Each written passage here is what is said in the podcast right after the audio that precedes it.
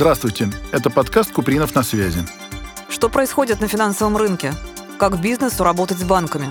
В каждом выпуске обсуждают исполнительный директор Московского гарантийного фонда Антон Купринов и его гостя.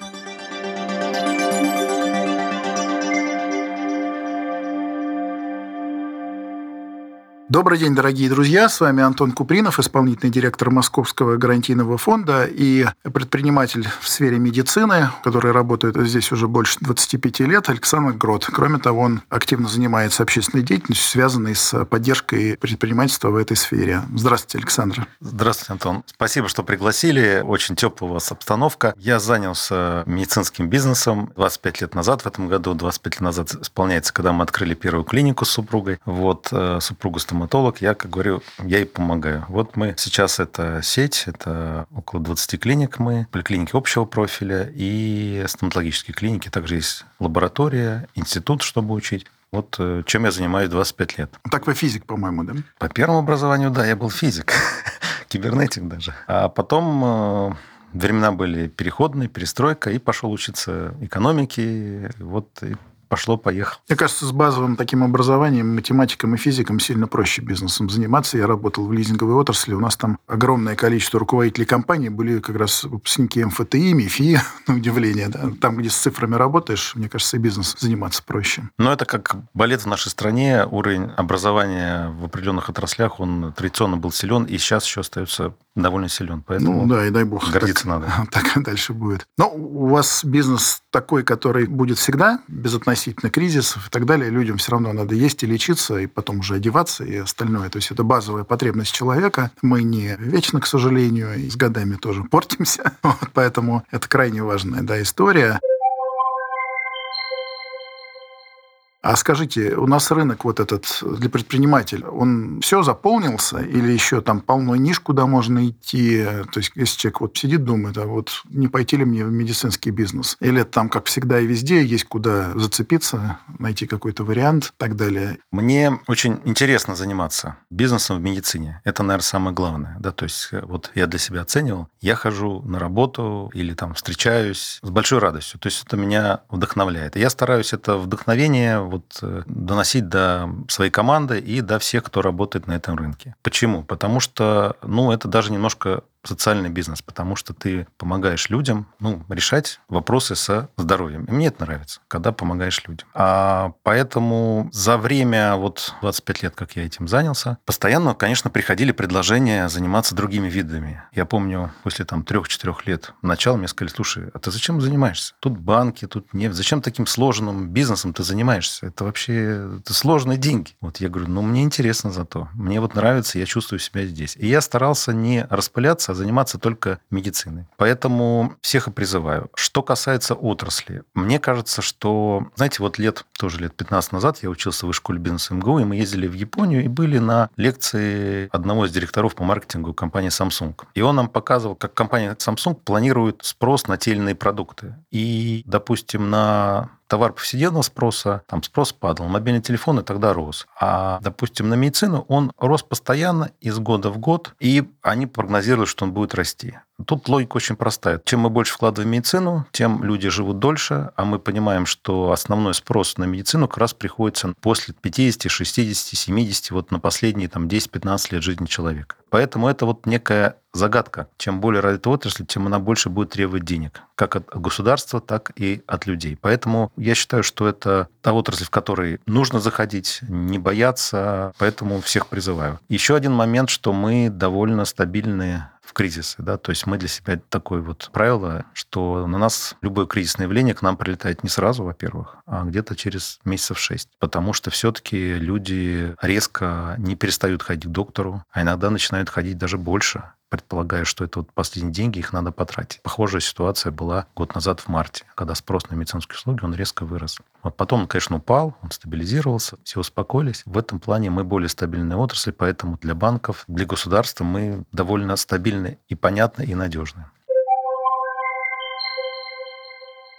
У нас все-таки есть ощущение, что в многих отраслях экономики, ну, там, общественное питание, например, еще какие-то, мы уже где-то даже лучше, чем наши бывшие партнеры, так скажем. Ресторанный бизнес, розница, кстати, просто торговля, да, у нас все работает сильно дольше, чем там. А вот что с медициной? Потому что многие говорят, что у нас и медицина, ну, понятно, медицина больших городов все-таки в первую очередь, в глубинке немножко посложней, что она уже обогнала ту и по набору услуг, и по доступности, и по времени работы, и так далее, и так далее. Это правильное ощущение? Или нам надо еще сильно-сильно бороться там за это? Ну, я бы исходил из того, что тоже вот вспоминая пример одной из книжек, Гарри Гаррисон «Неукротимую планету» переслушал буквально несколько дней назад, и там а, все заканчивалось тем, что вот на этой неукротимой планете, где очень сложная история, они решили не воевать с местной флорой и фауной, а, скажем так, первый примириться, а тем, кто не хочет там жить, не хочет примириться, лететь на другие планеты, и вот эти свои знания, умения будут пользоваться большим спросом там. И мне кажется, мы здесь, живя в России, да, вот обладаем этими супер умениями выживания, время жизнь, скажем так, ставит непростые задачи, то есть и кризисы, и финансовые, и экономические. Вот. И поэтому и перестройку мы пережили, и дефолты, и прочее, прочее. Мы как бы это все видели, мы все это знаем, поэтому мы вынуждены работать лучше, мы вынуждены быть сообразительнее, мы вынуждены как бы быть креативнее, давать лучший сервис там и так далее, и так далее. Но при этом, конечно, в целом отрасль медицины, это в целом относится ко всем бизнесам, а именно отрасль медицины, конечно, есть над чем работать потому что там условно большая медицина все-таки это государственная медицина в нашей стране, и так традиционно было. Поэтому частная медицина растет каждый год, потому что человек выбирает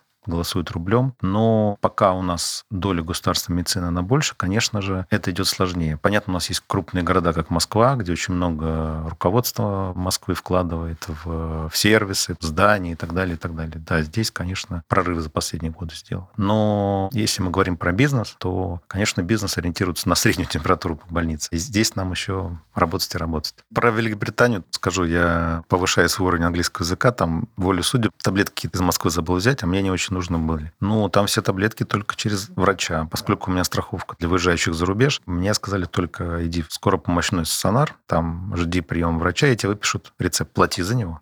Да, потом тебе выпишут рецепт. Может быть, бесплатно. Я где-то два часа там провел в приемном. То есть мне, конечно, это было очень интересно. Там у них висит показатель удовлетворенности, они считают. То есть они всех анкетируют. Там что-то 90%, 95%. При этом люди реально сидят 2-3 часа. И это их устраивает, потому что они знают, что ну так вот тут принято. Я отсидел свои два с половиной часа, получил за три минуты рецепт, заплатил сколько-то фунтов, пошел в ближайшую аптеку тут же через 20 метров и это все купил. Но там вот это считается нормой. Если у нас клиент ждет там 5 минут, 10... Ну да, у него электронная очередь или там запись. Сейчас подход такой, что пациент с врачом должны работать в команде, потому что только человек сам может интуитивно понять, а что же ему реально нужно. Откуда-то он может узнать, разобраться, к какому врачу ему идти, какое лекарство пить. Понятно, врач – это вот эксперт, консультант и так далее. Но они должны вместе работать. Когда они работают вместе, тогда не возникает вопрос, что врач назначил 10 препаратов, 10 видов исследований, а пациент ничего не выполнил. Ну, потому что он не согласен. Врач с ним не договорился. Важно очень договариваться, коммуницировать на равных. Ну да, надо верить в это, то, что да. тебе прописывают, это тоже важно. Ну, да, поэтому здесь очень важно налаживать диалог. У нас все знают, как учить детей, как лечить себя,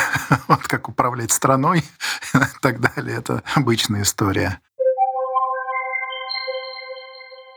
Значит, мы с вами согласились, что в медицинский бизнес по-прежнему можно идти, там есть чем заняться, и в крупных городах, уж про средние и там отдаленные места тоже понятно. А в профессию медицинскую, то есть доктором, как вы считаете, вы находите, это для вас основное, найти нормальных врачей, чтобы их знали и помнили, потому что мы, когда привязываемся к врачу, мы за ним всю жизнь, он клиники меняет, а мы за ним, значит, путешествуем. Я почему спрашиваю, немножко с таким подтекстом, у меня вот дочка очень химией увлекается, я все время ей говорю, отлично, потому что химия это же не только химия, это же еще и медицина, например. Он говорит, ну, не медицина, я не уверена. Там это немножко прикладное, и вообще я не знаю, как с людьми общаться и так далее. Вот все хочу ее переубедить. Стоит туда двигать? Или это очень специфический такой, вот это надо быть, ну, где-то сумасшедшим, где-то фанатом, где-то вот, гуманистом большим? Слушайте, я очень доверяю и верю врачам, во врачей, во врачебную профессию, потому что это часть призвания, помогать людям, и деньги, они прилагаются к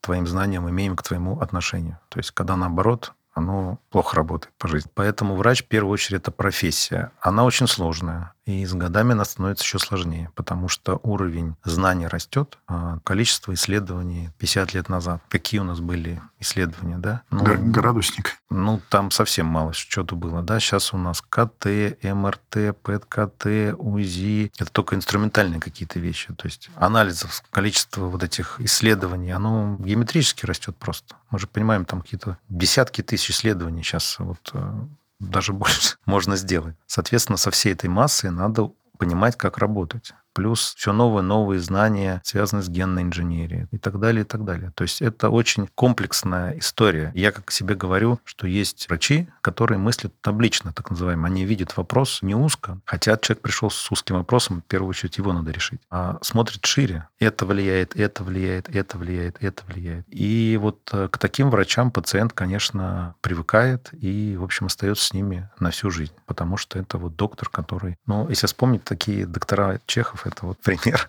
такого личного доктора, как он говорил себе, я уездный лекарь. Они были. То есть просто наука сильно выросла. Поэтому врачу сейчас очень тяжело. Это должна быть очень сильная химия на очень высоком уровне. Все очень сильная биология. Как ни странно, физика. Да. И, кстати, математика, наверное. И математика, тоже, да. То есть получается такой технарь. Да, технарь-технарь, да. А раньше это был, по сути, больше гуманитарий. Так вот мы все воспринимали, да, больше на поговорить. А сейчас это, в общем, аналитические способности, это знание языков, опять же, да, потому что что такое врач? Это опыт. Опыт свой и опыт, взятый из разных источников. Ну да, как не читать специализированную литературу. Абсолютно, да. То есть это очень интересная и сложная профессия. И очень важно, что, скажем так, отношение к врачу в нашей стране год от года, оно растет. Поэтому я считаю, что это будет связано, конечно, с благосостоянием врачей. Дай бог. Ну да, они должны ни в чем не нуждаться, это точно. Потому что мы-то о врачах, как сейчас сериалы все половину про врачей, начиная с интернов и пошло-поехало. А это же всего лишь, ну, где-то карикатура, где-то просто выдумка и так далее. А вот врач, у вас это же бизнес, да, все-таки он про деньги, прибыль и так далее. А врач это все-таки про, ну, это же баланс надо находить. Как вы решаете для себя эту историю? Нам очень повезло. У нас такое понятие есть, как стандарты протоколы лечения. И, соответственно, подход очень простой, что надо добиваться выполнения этих стандартов и протоколов по назначениям и потом смотреть, чтобы они, эти назначения, выполнялись. И в первую очередь, как я говорил, это коммуникация с пациентом. Тогда, в общем, люди будут следовать тем назначениям. Соответственно, если это все делается, значит, услуга качественная. Качественная услуга стоит определенных денег. Вот, в принципе, весь бизнес, по сути. То есть будет качество, выполнение протокола, будут деньги. Телемедицина. Это вот что для вас? Это враг, это часть бизнеса, может быть, это мешает бизнесу или наоборот помогает? Или это очень хороший такой, вот люди живут, голова болит, он не обязан должен ехать куда-то там далеко. Ну, скажу так, телемедицина, все возлагали огромные надежды, какие-то инвестиционные компании загоняли, финансисты в это дело. Вот. Мы придерживались точки зрения, что это, в общем, будет некое дополнение с небольшим объемом, которое будет востребовано людей. Сейчас, по сути, так и есть. То есть порядка там нескольких процентов нашей выручки в спросе, скажем так, да. То есть у нас эта услуга есть, нормально сделана, но по факту сам спрос не такой великий и не такой большой. Отчасти телемедицина – это чат, как с врачом, так и с администратором, подсказки какие-то с тем, кто сопровождает пациента. Какие-то организационные моменты, какие-то еще прочие. Это тоже, по сути, часть телемедицины. В принципе, если человек получил лечение, ему надо просто доложить врачу о том, как он себя ощущает. Не надо ехать в клинику. Абсолютно. Там записываться и так далее. Он позвонил, доложился и... Это удобно. Дальше, да. Если это удобно, значит, это нужно.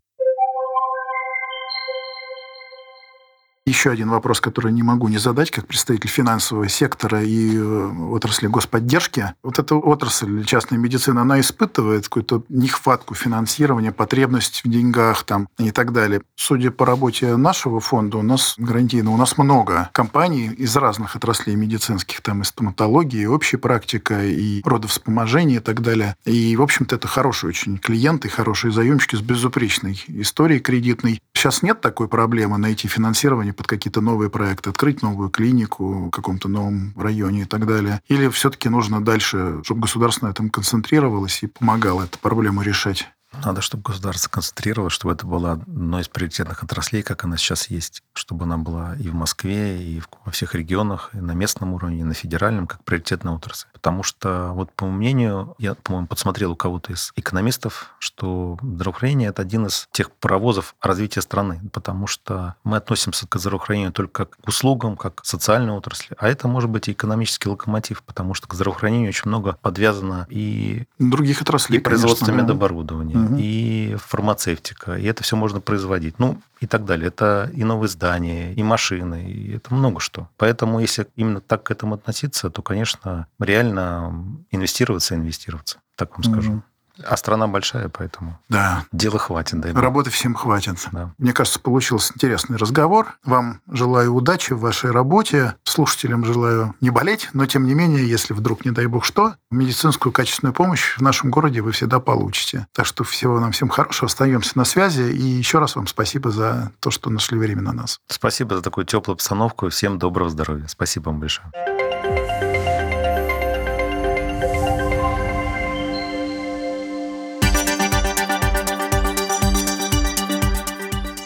Где предпринимателю найти деньги на свой проект? Что происходит на рынке кредитования? Как компаниям малого бизнеса достичь финансового успеха? Реальные кейсы и профессиональные эксперты в моем подкасте «Купринов на связи». Подключайтесь, подписывайтесь и будем на связи.